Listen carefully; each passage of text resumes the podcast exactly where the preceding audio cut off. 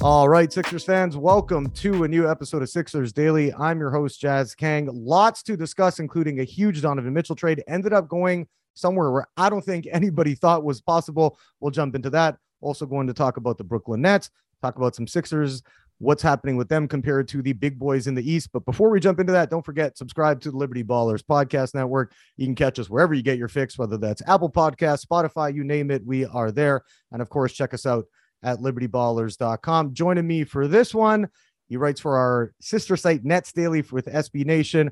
Also, starting to become a good friend of mine, right? Mr. Chris Milholland. Chris, what's going on over there in Brooklyn? My man, I like our chemistry is elite right now. So like I've we've done what two podcasts already. This is the third, I Yep. believe it is. Yep. Dude, it's always a blast joining you on the show. It's always blast. Well, before we jump into it, let's let the people know you were actually went on a European excursion, spent some time in. Spain, drinking some fine wine, trying to mind your own business. We'll get jump into the KD talk. But how was your uh, how was your trip overseas there? Dude, it was amazing. I obviously my grandma lives in Spain, so I haven't been over there since before COVID. So I was definitely due to go over. And obviously, you know, when working in sports, it's hard to plan vacations ahead of time. So I had this penciled in, and I was like, you know what? And obviously, since now, like obviously, I was had this trip planned for even last summer. So once the NBA schedule kind of got on like a cemented basis, okay, this is when the season starts. This is when the finals are. This is when it's going to end. Just booked it late, uh, obviously, uh, early August. So I went there for two weeks. It was fun. I broke some news over there. So I was supposed to be on vacation, but then obviously, uh, obviously like yourself, you could imagine like you know, when, once you hear some buzz, you start reaching out, and obviously had to pay a little bit of price with those international phone plans. But uh, first, I first reported the the the Morris Nets interest, so the mutual interest there, and then the David Duke uh, stuff going on with the two way as well. So it was it was a, it was a good mixture of okay, drinking some fine wine, exploring Portugal and Spain, and then uh, taking some uh, vacation, but still working at the same time. So it was awesome. Oh, it never it never ends in the in the sports media Never thing, ends. and especially for for guys like us, we're still trying to you know cut our teeth and and Yep. and get our you know reps up and, and keep keep getting better. And so once we hear something, doesn't matter if it's 3 a.m. I remember when I was covering the Niners for SB Nation, the Trent Williams signing, the news broke at like 2:45 in the morning Pacific time, and I'm like, well, screw it, you know what I mean? Even though I've had a couple beers, get up and start start writing. Get so out, get her, yeah, that's just- yeah, yeah, that's just the- rolling. That's a that's a part of the trade. But like I mentioned off the top, Chris, let's jump right into it. Huge trade in the NBA. We had heard for the last month, month and a half, Donovan Mitchell's gonna go to the Knicks. They're just working on that. They're going to figure it out. Obviously, things got complicated when the Knicks re-signed RJ Barrett to that deal. Again, didn't totally kill talks between Utah and New York, but it kind of was like, okay, maybe this is isn't happening after all. Now, then recording this on a Thursday afternoon, we get the news. Woj tweets it out. Utah trading Donovan Mitchell to Cleveland for Lauri Markkanen. Uh, their first round pick this year, Collin Sexton, three unprotected first rounders, two pick swaps as well. Uh, The going the other way, like I mentioned, Sexton, he agreed to a four year, $72 million sign and trade deal with Utah. So he is there. That is fully guaranteed. But jumping back to what the Cavs got with Donovan Mitchell, now Mhm. he's going to be joining Darius Garland. He's going to be joining Jarrett Allen. He's going to be joining Evan Mobley, who I think is going to be a beast. When you look at this Cavs squad and you saw this trade, Chris, what was your first reaction? my first reaction first off was kind of when you when you look at the Knicks and you look at this Cavs, right? The my big thing was this was the quality over quantity when it comes to draft picks. That's what uh, uh, that's kind of my overlying factor in this whole thing because you got to look at it when the Knicks made those draft deals to acquire all those picks. A lot of those Knicks picks were bad picks to offer because a lot of them were okay. You got to depend on another team. They're they're protected from well, well, I think it was like one through nine, 11 through this. All those years were different, right? So that's a lot of uncertainties. And when you look at the Cavs, they only had three picks that they could offer, but they were also unprotected, right? And when you look at kind of how the deals broke down, what was it? It was unprotected picks to Utah in 2025, 27, 29, the pick swaps in 2026, 28. You could just tell the quality of those picks over the quantity, right? And when you're mm. and when and when you look at Cleveland and New York side by side, Cleveland's a lot obviously more advanced than New York is. And when you also look at New York, would, would if you're Leon Rose and you're the Knicks, obviously, don't get me wrong, Donovan Mitchell, homegrown, homegrown guy, New York, obviously, it would be a lot of fans, if not all the fans would accept it. But when you kind of look at it, would you give up that much for an undersized backcourt with Jalen Brunson and Donovan Mitchell, right? Would you? And then how obviously with RJ Barrett's extension, you have that involved as well, which I, I completely love. I'm a huge guy. I'm a huge fan of RJ Barrett in his game. I really do think he's going to pop off this coming year. But obviously, now that he's in Cleveland, he's landed in Cleveland. They have a very good core. I'm talking, I'm very good, good core. I don't want like it's a very, very good core, right? So when you think about this, their average age, I think, is 22 and a half years old. They they have all kind of uh, they're in a good base to really start building up. And how I see the potential of this team going, I see them hovering around the four or five seed if they are healthy. And I would put kind of their ceiling uh, this coming year as a second round exit. I think that's kind of their highest expectation going into this thing, right? And they could prove me wrong because when you look at the core, obviously, like you said, I'm a huge fan of Evan Mobley as well. And kind of the rest of the pieces that they have over there. I don't want to go name by name by name, but you know, they're in a very good standing. I really like what Cleveland's doing right now. Oh, for sure, Chris. I mean, you look at you look at the Cavs, and even last season started to fall off towards the end with the injuries to Allen, with the injuries to Mobley. But like you mentioned, those guys, Evan Mobley, 21 years old, uh, Jarrett uh, Jarrett Allen, 24 years old, Darius Garland, 22 years old, and now you're adding a 25 year old Spider Mitchell to this to this lineup. I'm with you because you know what? The first thing I thought, Chris, when I saw this deal and, and you're kind of digesting it all, the Cavs have now become Memphis East for me. You get yeah. what I mean? Maybe not yeah. having a guy at, at Ja's level, even though you know, Donovan Mitchell, Darius Garland, these guys are a, a tier below at least uh, behind a guy like Ja Morant. But you look at the young talent they have there, and, and we saw what the Grizzlies did with the Warriors in that second round series. Again, Ja Morant doesn't get hurt. We might be talking about a whole different NBA champion when when when looking at the at those circumstances. And Golden State did get obviously lucky uh, having Ja out for that extended period to end that series. But when you look at, at now with the Cavs and and we you know we cover teams at the Atlantic and we'll jump into the fact that KD and Kyrie are back with with Brooklyn with the team you cover with the Nets. Uh, jump into that in a few minutes here, but looking at at what you have in the Eastern Conference now, the Celtics, right? Adding Malcolm Brogdon, obviously now dealing with an injury to Gallinari, but still Boston's going to be very good. Tatum's going to be a year older. Jaylen Brown back, Marcus Smart back. Milwaukee's going to be excellent as well. You have Giannis, arguably the top player in the game. If Khris Middleton doesn't get hurt, maybe the Bucks represent the the Eastern Conference in the finals against against the Warriors, and we're talking about back-to-back championships. And of course, the team that I covered, the Sixers, who with Joel Embiid, James Harden, Tyrese Maxey, made the deals that they did this offseason, acquiring guys like PJ Tucker, bringing in De'Anthony Melton, bringing in Danuel House. So the Sixers are going to be very good. Where do you put the Cavs now amongst the Eastern Conference teams? Because, and I, like I mentioned, you got Brooklyn there right now too. So those would still be my top five. But then you're going to have Toronto. You're going to have Cleveland, obviously. Now you got Chicago coming off a year where the Bulls improved a lot last season. You have Atlanta with Dejounte Murray now. Like, where do you put the Cavs amongst a loaded Eastern Conference, Chris? That's the key word right there loaded eastern conference. And i don't want to be the guy that comes on here and like every other guy that says it's going to depend on health but it is going to depend on health considering how stacked this eastern conference is right? And when you look at kind of this donovan mitchell acquisition you know i don't want to be the guy that says hey uh, the Cavs are going to be middle of the pack but you know i see the potential like i said of them being a four or five seed. I really do see that thing. Obviously how that roster is built out evan mobley what kind of leap he's going to take guy like Isaac Okoro as well. And you kind of look at the surrounding because you look like you mentioned Milwaukee, Boston, Brooklyn, Philadelphia. Obviously, where how are the Raptors going to kind of mesh right now? That's that's the kind of like a sleeper in the Eastern Conference. Obviously, we all kind of characterize them as that that last year. Is Scottie Barnes going to really excel and take off and be kind of a first time All Star this year in that category? Then you know I like with the Cavs, it's it's such a loaded East that I don't want. I'm gonna put them at like I would put them at the five seed. If I had to lock in and say I had to put money on it, I would put them at the five seed right now. I really that's a nice comfortable spot. I would put the Cavs in. But like I said, the, this Cavs team is built to kind of dominate for years to come, and especially if you look at the moves that they made, especially this Mitchell trade. Considering that Evan Mobley still has a couple more years till that extension comes around, which obviously me and you both know the Cavs are going to give him an extension. They're at least going to offer it you know, you could buy that time. And I like what they're doing with, okay, sticking their nose in those contentions, but at the same time, building a young core that could dominate for years to come. Oh, yeah. And, and again, we mentioned those guys' age, Chris. You look at the way those guys are going to be able to gel. And they were really good. They were a top four, top five team throughout a majority of, of, the regular season last year. And again, injuries kind of made them fall off. But another team we haven't even mentioned too, the Miami Heat, right? The team yeah. that made the Eastern Conference Finals last year, they're going to be right there as well. So yeah. I have no clue how this is going to play out. But and I've said this a lot on the Sixers podcast because this is the way Philly is going to be judged. You got Philly, you got Miami, Boston, Milwaukee. Obviously, Brooklyn's going to be right up there. Cleveland. It's like, well, Cleveland, like you said, if if the Cavs get to the second round, it's a win for the organization because you're trying to build for obviously you want to do as good as you can this season, but you're looking at a year, maybe two from now, because you still got Spider Mitchell for three more, including this uh, upcoming season. Whereas those other teams like Mi- Miami, Boston, Milwaukee, Philly, Brooklyn, those teams are going to be judged by what they do in the playoffs. Nobody gives a crap if they go 45 and 37 or 64 and 18. If you lose in the first or second round, the season's a failure, right?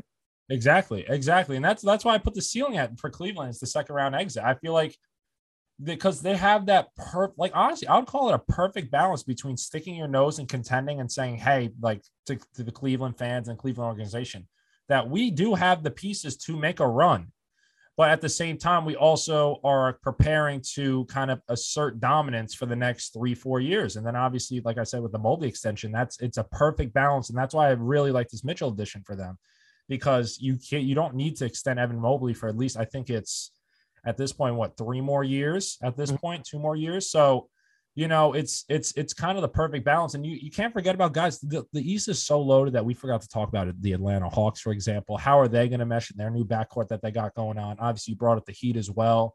You know you got all these these teams that it's going to be so packed filled. And when you look at the play-in tournament for example that's going to be exciting when it comes around. Yeah you yeah, know, you like, look at the East, man. I mean, yeah. a, a, team we don't even talk. I mean, again, they're they're a notch below all those squads we've been talking oh, about. Even yeah. the Hornets, like LaMelo Ball, is going to get better this year. You know what I mean? So you're looking at the top ten. Maybe the Knicks take over Charlotte, but otherwise, I think if you look at the standings from last year, those nine teams that are the top nine, they're going to be there again.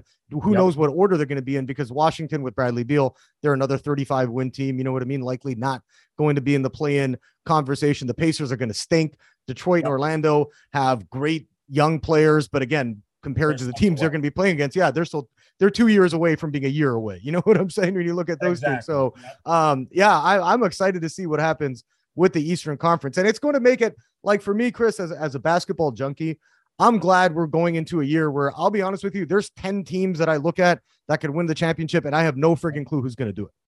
That's that's the glory part about the NBA, right? And obviously, we're if you think about the NBA today to the NBA even five years ago, LeBron, the Miami era, that type of thing, it's a luxury for basketball fans to have this many teams that have their nose and their kind of their feet wet in this type of contention category, right? When even if you look at how packed the East is, the West isn't too far behind, but obviously the East is more dominant than the West right now. So you know it's it's going to be so thrilling to watch, and and plus especially considering how packed the East is not a lot of teams, like especially like I want to bring up the Nets in this kind of category, use them as an example. A lot of teams with all these moving pieces, they're not going to have that luxury of time to say, you know what, instead of instead of weighing out the first 35 40 games or i guess in terms the first half of the season to experiment with what we got we got to go out there and win with what pieces that we're confident in winning with. So because how, how important the seeding is going to be so you saw with the Nets that last year how kind of um, important it was for Nash to experiment. I think the experimentation really dove on for up to the 60 game mark because they had so many pieces, obviously the buyout additions and all those standpoints. You know, it's the teams aren't going to really have that luxury of saying, you know what, we're not going to have that window of saying, you know, 10, 15, 20 games. Obviously, that's that's bare bones. Obviously, every team's going to experiment those amount of games, but for half a season, oh, okay, but we're going to plug this guy at the five. Can he serve as a stretch five? Can this guy he could guard multiple positions? Let's plug him in here. Let's try different lineups. A lot of those teams aren't going to have that luxury anymore. So that's where it's going to be competitive too. And obviously, stemming from everything is the health factor. Oh, of course. Then that's going to be the the number one thing in, in, in all this and and covering the Sixers like I have for the past year or so, Joel Embiid's health, right? James Harden's health. If these guys miss an extended period of time, now you're looking at, hey, well, we're still even if if Joel and, and James Harden miss 20 games each, we're still going to be a top five seed, likely going to, you know, have a four or five matchup and and have to get through the big boys as you get to round two. Now you're looking at it. Joel goes out for 10, 15 games. That could be the difference between second and eighth in the conference. You know what I mean? Yep. Yep. Exactly. And then one one last point on the Mitchell trade. I think I don't know about you, Jazz, but I I really do think that this this trade. It, I, I, know a lot of people don't view it because obviously a lot of guys that view trades they they they're very uh, dependent on where the star goes. Right, where the star goes is where the winner of the trade is. But when you really look at where the Utah Jazz's vision is, obviously we all know Danny Ainge doesn't do semi rebuilds. He does complete rebuilds. He wants he wants it from the bottom up. But when you look at what's what both sides wanted in this deal and what both sides need in this deal, it's a win-win trade it's a one-win trade. Oh, for sure. And, and you look at, at what Danny Ainge is, is doing in Utah, a team obviously that was led by Donovan Mitchell and, and Rudy Gobert the past few years and and we're perennially at the top of the conference in terms of in the regular season and flamed out in the playoffs multiple times. And I think that's why Ainge is, is taking this approach. And remember yep. Brian Windhorst, obviously, like with these, what is going on in Utah? You know what I mean? The, the the meme that he had there. But you look at what Utah has now 13 unprotected or lightly protected picks through 2029. Again, the Jazz and that organization I've never really cared for since the Karl Malone, John Stockton days. I don't know why Utah has been amongst my most hated NBA teams. The fan base is great, but when you look at at that organization, they're not going to be able to attract stars. So what Danny yeah. Ainge is doing here is okay. Let's try and get lucky. Let's try and hit on the in one on you know at least two of our draft picks. Uh, hopefully, you're picking number one through three or four, where you're able to get some young talent. But then you can use your assets to trade for another guy, like we saw Donovan Mitchell right now, where you have all these picks available to do that. So I think maybe three, four years from now, that's when we'll see Utah starting to creep back up into just playoff contention. But I agree. I think this is a win win for both sides. I completely agree. And also, you got to also realize that Utah, I don't think they're done here. Because when you look at who's left on that roster, they have a lot of veteran trade assets. They got guys like Bojan Bogdanovic, for example. A lot of championship contenders and contenders could really use that shooting, that 3 and D presence. Look at a guy like Jordan Clarkson, right? Mm-hmm. Jordan Clarkson obviously he's established a six man kind of stature over these last couple years, and that's that's kind of his bona fide role. You know, for teams as Utah, obviously I could imagine he gets bumped up to the starting role now aside Collin Sexton.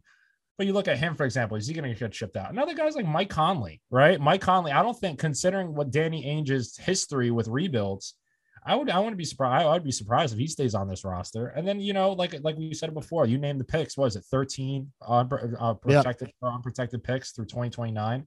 That's that's a that's a haul of draft assets, kind of similar to what Oklahoma City's got going on, right? So, and you got you you got to also consider Lauri Markkanen, for example. Obviously, Collin Sexton. I think that he's going to have a great year considering kind of the low offensive uh, kind of um, haul, or I guess you could say haul or surplus that the Jazz have currently.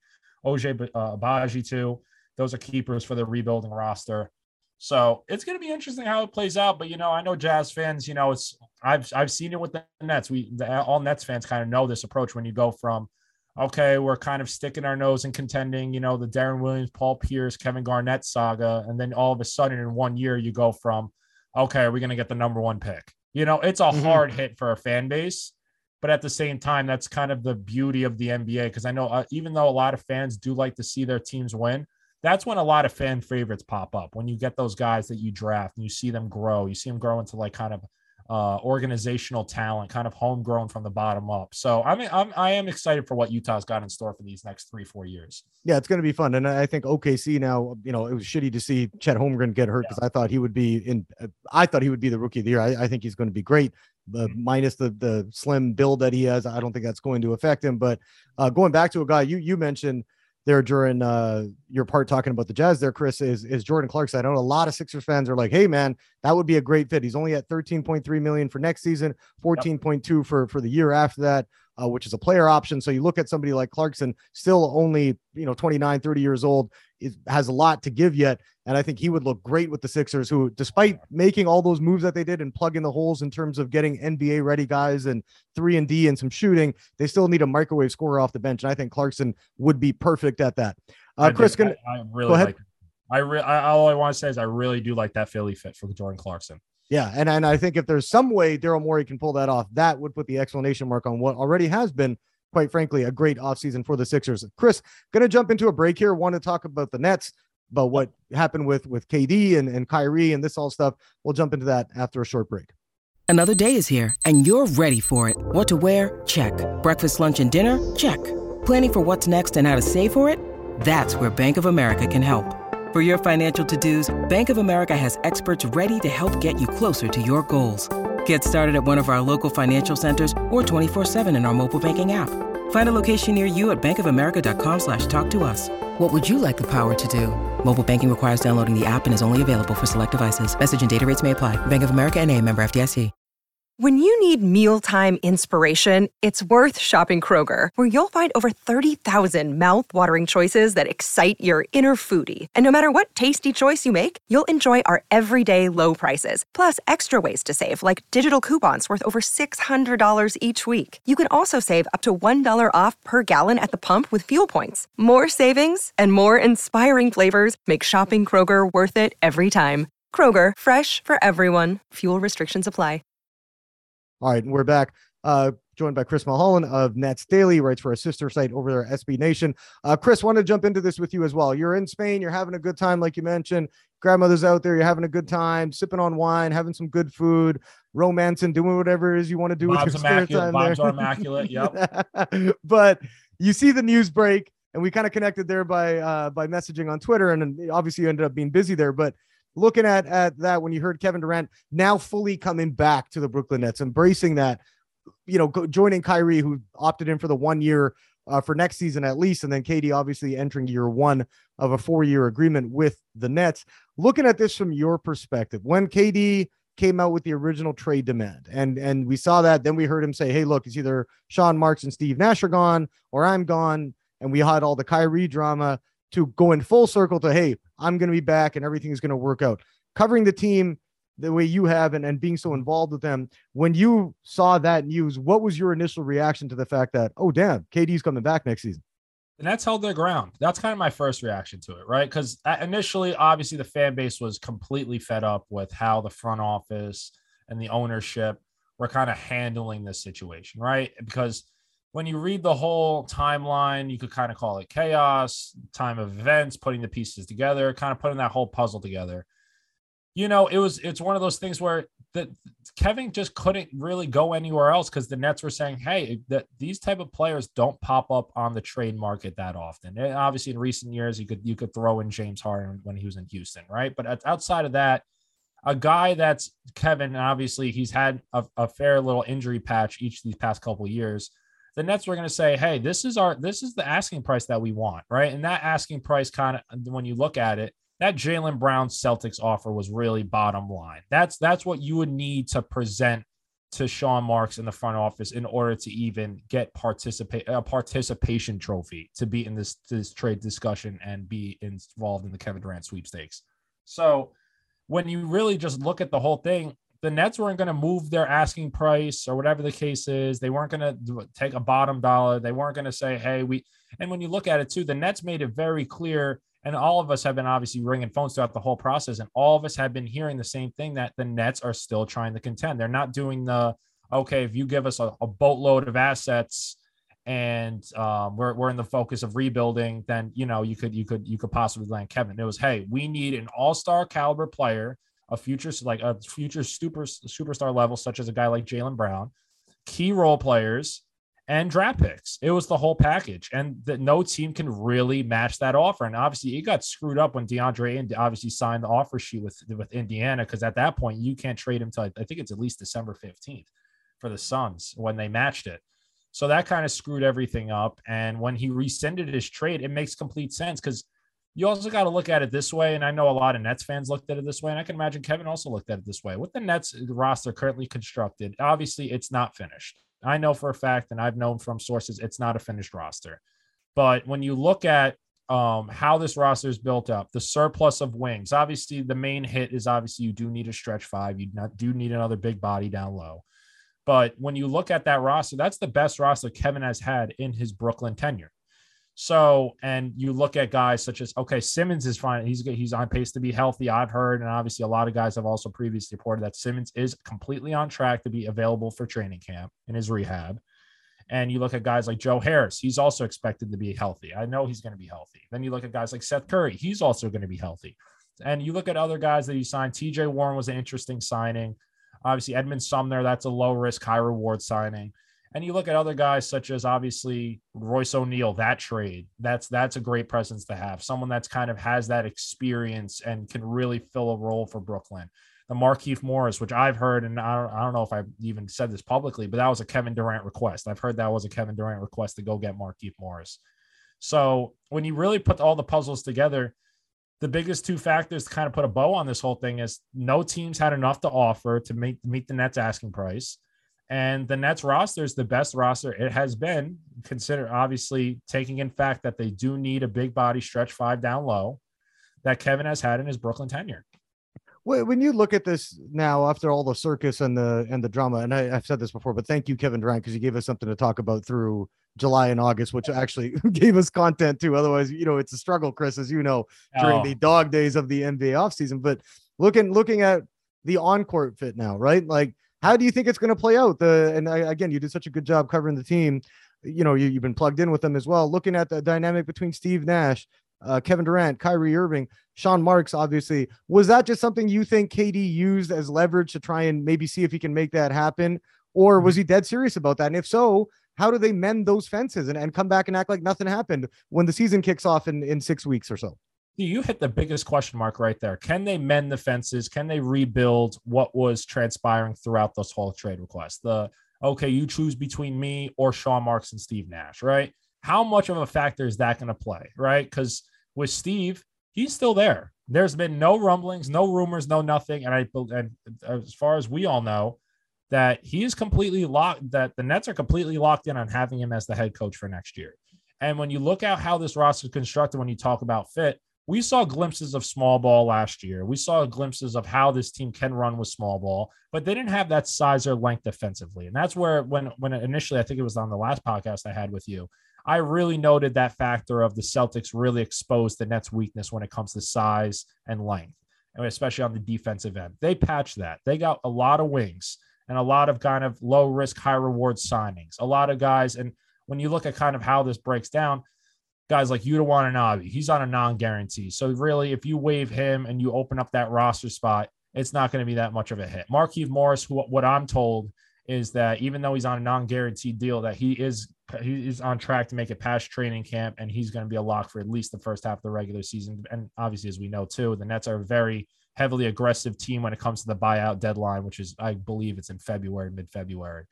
So, you know, it's going to be interesting because Steve Nash, obviously, he's has his little experience with small ball and during his playing career. You look at guys, especially on the bench and the coaching staff. I know a lot of the fan base isn't that pleased with how this the the coaching staff's built. But you look at guys like Igor, Igor right? guys mm-hmm. that that have that experience coaching in that kind of small ball uh, coaching tendencies and how they could run schemes and plays and kind of rotations and stuff like that.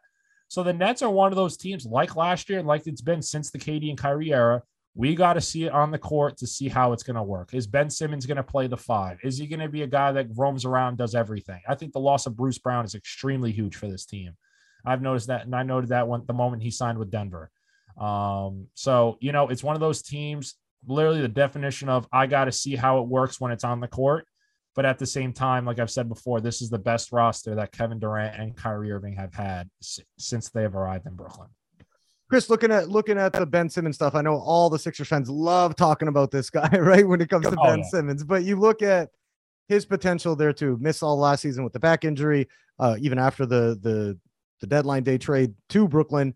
Obviously, that bought Harden over to Philly, but look looking at his fit there, I, I think he's going to be very, very good. And as much as it it pains me to say this about Ben coming from a Sixers perspective, still an all-star level player, impacts the game both ends of the floor in terms of yeah, offensively can't shoot worth a damn, but can definitely set people up. Is a playmaker and defensively one of the best in the game. When you look at the expectations for him, where do you think the Nets are looking at for how he's going to fit. Are we expecting him to be an all-star level guy again, even though he missed a full season and, and coming back with some back issues? Or are you looking at him and they're going to try and take it slow, ease him in, and figure things out as they go along? Considering the timeline of the events and everything, I can imagine they ease him in. I don't think they're going to throw him in a very huge role to begin with, unless he wants to take that on when you uh, for the All Star caliber question, I think he'll be an All Star caliber player. But considering how loaded the East is now, I don't see him getting an All Star nod, and that's not a hit on him. But considering the fit and obviously how All Stars have been voted in these past couple years, obviously depending on it's been very weighed on flashiness, scoring. Obviously, it's a guard and wing league. You know, I don't see him getting the All Star nod. He could prove me wrong, but at the same time, I think he's going to be that guy that just plugs in a lot of holes, right? Rebounding and playmaking may be his biggest um, contributions here. But when you see how this roster is really made up, and obviously, I would like to compare it a little bit. I don't want to say completely compare, but I would like to com- compare it a little bit to Ben's rookie and sophomore year in Philadelphia. You remember that year when he had they had a bunch of shooters. Mhm. Obviously, they had their they had the pick and roll working as well, but he had the shooters and he was he was a very good playmaker. And obviously, he's been a huge playmaker throughout his career. But I would like to compare it similar to that type of role where he's a plugging guy, he's playmaking, he can push it on the break, really kind of lead with his major strengths and what he's really known for aside and have that kind of low pressure of hey you don't have to shoot the ball but i know the nets would the, the nets obviously in the past this past season when obviously he was lurking towards a return obviously it didn't come into fruition but the nets said hey you know we have no problem with him not shooting the ball but i can imagine simmons would maybe come out and turn into that summer league ben simmons maybe take a couple mid-range jump shots you know that type of uh, avenue in his skill set, but I don't see him shooting too much. But yeah, so hopefully, hopefully that made sense to you. No, it did. It did. I mean, that's what people.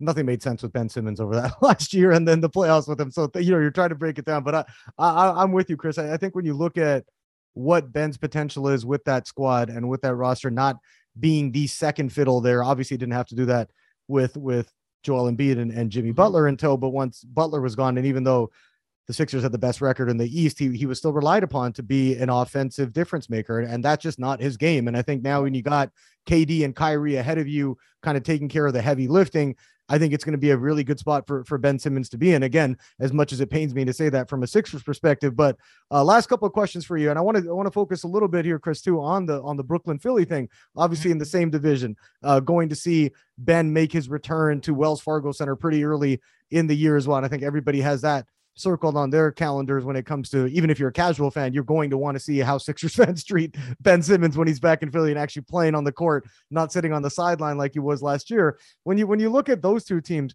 who do you think has the advantage between Brooklyn and Philly right now going into the season?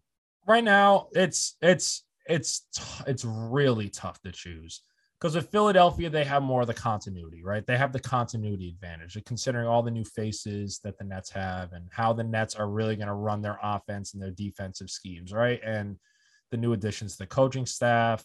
It's a lot of changes in Brooklyn. There's a lot of changes in Brooklyn, but they're also positive changes. So I would I would give considering well, number one, the Nets don't even have a. Uh, you could obviously throw in Day'Ron Sharpe, for example, Nick Claxton and uh, Morris, right? But they don't really have, and obviously no one could guard Embiid in one-on-one coverage, you know. But you know, I, would give the slight edge to the Nets just because of how their roster is built out. But at the same time, I wouldn't surprise it wouldn't surprise me at all if Philly's continuity edge, and especially what type of leap is Maxey going to take? Is James Harden, obviously during this whole entire summer, he's really starting to. No, I wouldn't say like he's really starting to promote that. Hey, I'm in shape now. I feel the best I've felt in a while. I've I'm ready to contend. And I really do think that Harden's going to surprise a lot of people, considering a lot of people's expectations, the public perception, right? So, you know, I it's it's very very very tight. I would give Philly the edge as it stands going into the season. But at the same time, I could see that if the Nets can really put it together and come out strong to begin with, I would give it to the Nets. But in a in a playoff series down the line, it's obviously you know it's the NBA. You got to take everything day by day. It's it's it's hard, man. It's so hard. Like you, you know it too. It's hard to pick. Ooh, Chris, I got to be honest with you. Get ready for your mentions to blow up because Sixers fans are ready, and nobody wants to hear the fact that you think Brooklyn is better. I, I you know what? I'm going to go the opposite yeah. way. Uh, I, I just think, like you said, I think with the continuity and I think with the depth that the Sixers have added, I, I, would take them to finish again, not by much, but I think those two teams are very, very close in terms of talent level. Although I think ultimately, again, and nobody gives a crap what happens in the regular season, especially those two organizations. They want to make deep playoff runs, but I do think the Sixers will finish.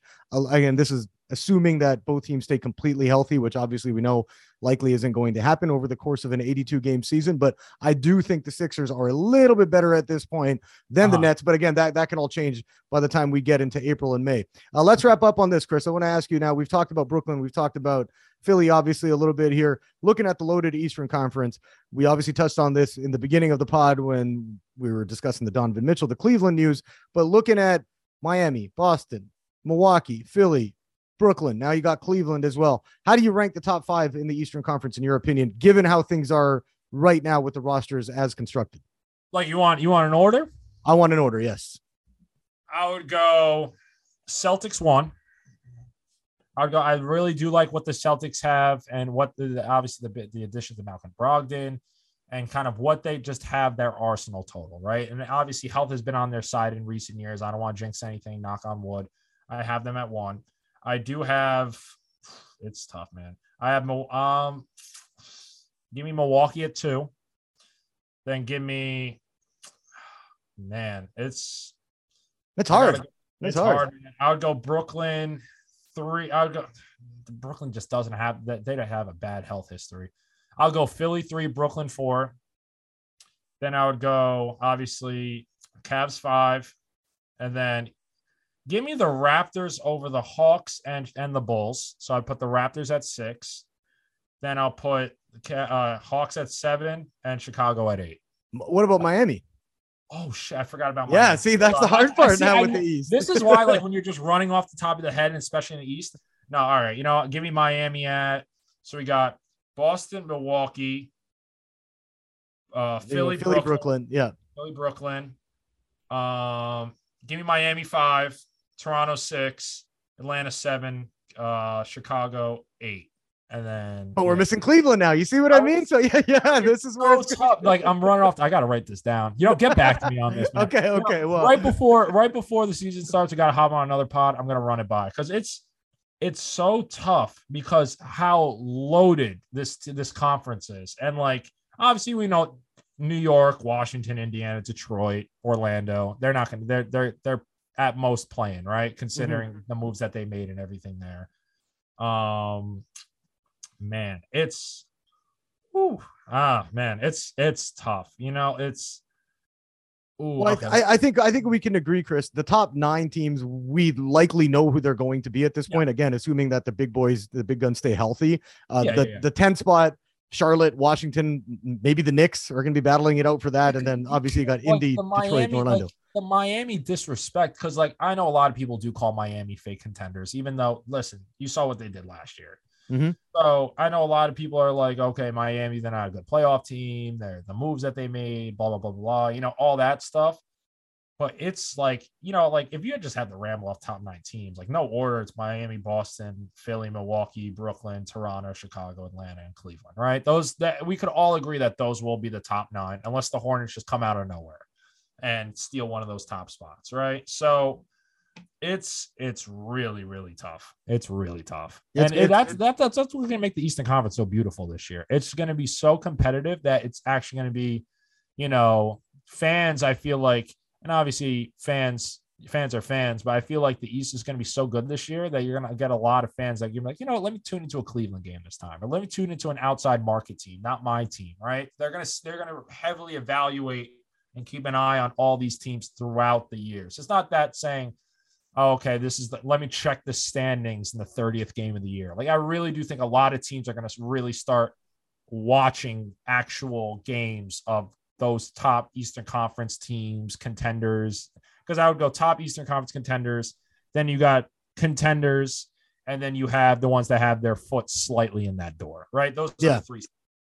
Yeah, I'm with you. I think that's a perfect way to break it down. And and again, looking at that the top five, six, it's going to be a bloodbath, man. And, and uh, health is going to be so crucial in order to avoid a, a play-in game. Like, let's be real. If you're Milwaukee and hypothetically, of course, not wanting this to happen, but let's say Giannis goes down for 30 games and, and you're going in as a, as a nine seed into a play-in, like you're one loss away from your season ending. You know what I mean? So there's just, there's so many variables to it. And again, for us people like us who are basketball junkies put this stuff into my veins chris. You know what i mean? Because oh, yeah. we're gonna be wanting to watch thing. games. Oh yeah. yeah. man. Like uh, sign me up whatever it is. I don't care what the side effects are at this point. I just want to enjoy the ride. We're gonna be in for six months of basketball heaven. Uh, chris oh, i want to thank thank you for joining me man. It's, it's always fun having you on. We're trying to plan out some some stuff we might be doing together throughout the season but yep. appreciate you taking the time and being very flexible with me today at the time we recorded this as well. Dude, of course brother. You know you're, you're one of my favorites. I love hopping on podcasts with you it's always great the chemistry is always great. And dude, even the, we're both basketball junkies. You know, me and you could hop on a phone call for 10 hours and not even get bored of talking basketball. So I really, really do appreciate you and obviously the platform that you're on as well. Subscribe to this podcast, guys. I appreciate that, man. That is Chris Milholen. He writes for our sister site at SB Nation Nets Daily. You can check him out on Twitter at C Milholen SB. That's M I L H O L E N and then SB. I'm at JaskKang21, J A S K A N G 21. Don't forget, as Chris mentioned there before the end, subscribe to Liberty Ballers Podcast Network. Always appreciate a five star review if you're inclined to give us one. And of course, check us out at libertyballers.com. Sean will be in the hot seat with the Talking About podcast on Friday. And then we're going to have a couple of new shows coming up for y'all as well. We did announce Seamus Clancy joining Paul Hudrick. That'll be a Philly centric sports show. That one launched yesterday, which was on Tuesday. So they'll be coming out regularly talking Eagles, Sixers, Flyers, Phillies, anything to do with the Philadelphia sports scene. They'll have you covered there. And we're adding a new show as well. We're going to have more information for you on that next week. That'll do it for this one. We'll catch up with you all next time.